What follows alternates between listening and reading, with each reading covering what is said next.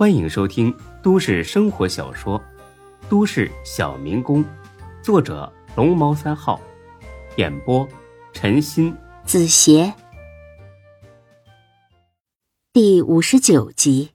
孙志本以为刘永才又要被吓得半死，可是没想到他这回硬气的很。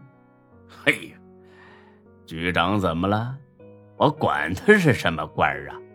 打你就不行，知法犯法，他是罪加一等，知道不？有能耐就让他抓我，啊，让他抓我一个试试。又是会情人，又是开奔驰的，我跟你说，这事儿要是捅出去，害怕的是他。孙志一想，嗯，确实是这么个道理。就算奔驰是合法买的，但是。乱搞男女关系，这一点你跑不了吧？现在就发现他的手上玩着俩女人，谁知道深究下去还会有多少啊？开豪车玩女人，随便指使别人打人，这样的人渣当局长，那简直就是个祸害。讲到这儿，一个非常十分刺激的想法在孙志脑子里边生成了。他决定，他要把这个王局长给扳倒，让他再也不能作威作福。听了孙志这主意，刘永才犹豫片刻，竟然也同意了。干就干，咱们呢，这算是替天行道。不过，孙志啊，这事儿你可别告诉周全还有钟小雪呀。他们毕竟都是一个单位的，万一给你抖露出来，那就完了。哎呀，才哥，我没那么傻啊！这事儿呢，知道的人越少越好。除了咱俩之外，只能让李欢知道，其余的人一律不能说。董倩倩和刘丹也不行啊，不行。才哥，我劝你啊，这回你把你的嘴。管紧点儿，你别在床上一那啥一兴奋，你再跟刘丹说喽。呸！他们在床上跟他妈一条死鱼似的，我我兴奋个屁呀！我，那你还弄他？哎呀，我这不是慢慢调教呢吗？呦呦呦呦，瞅你那贱样吧！哎，你赶紧去弄搬家的事儿，弄好之后，明天开始打听这个王局长的消息。我倒要看看他是个什么来路。行，刘永才出发了，家里边就只剩下孙志一个人了。孙志把藏在床底的转运器掏了出来，上面有四个血红色的大字：“煞星临头。”孙志看到这一切，着实吓得不轻。前几天说有大凶之劫。现在变成煞星临头，难道自己真的要出事儿？会不会和这个王局长有关系呢？毕竟以他的实力，要整孙志并不是一件难事儿。但是想了一会儿，孙志还是决定不退缩，跟他硬刚。孙志坚信自己是正义的一方，一定能够扳倒王局长这个邪恶的老色魔。孙志正暗自盘算着什么呢？夏佳琪的电话打了过来。孙志这才想起，这丫头明明说给自己陪护，但是只去了医院待了一天就不见了踪影。夏佳琪似乎也觉得很不好意思。志哥，不好意思啊，昨天家里有点事，所以就没去医院。本想给你打电话的，一忙起来全都忘了。然后今天去医院一问，才知道你出院了，真是对不起。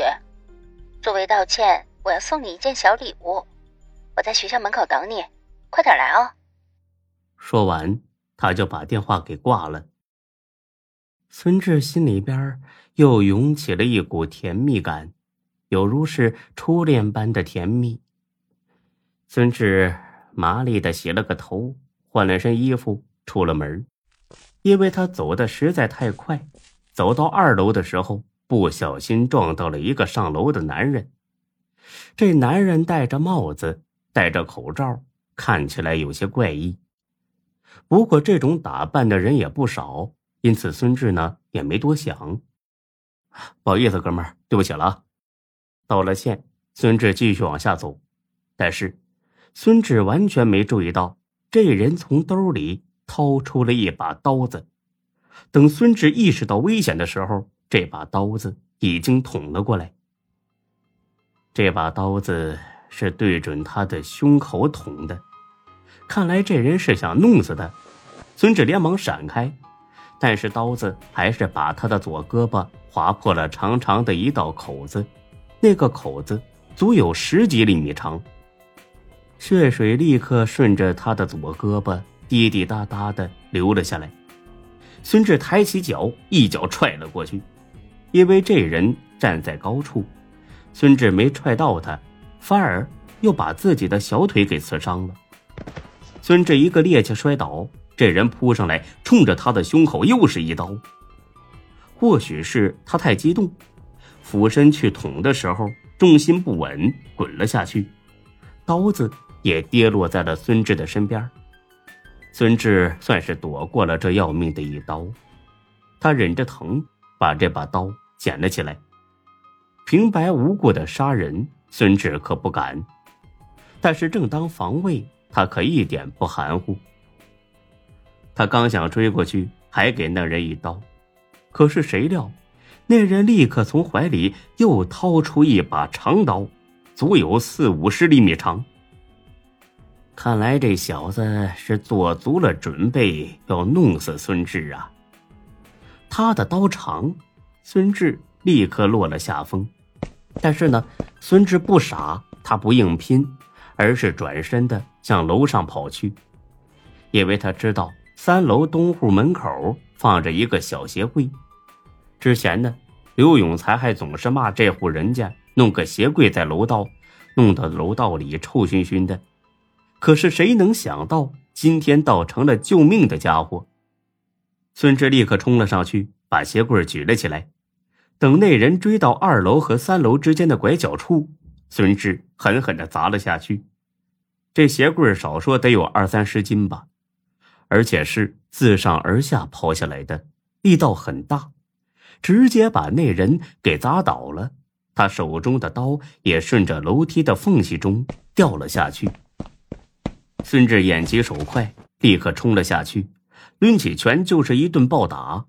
直到打得他满脸是血，失去抵抗力，这才停下。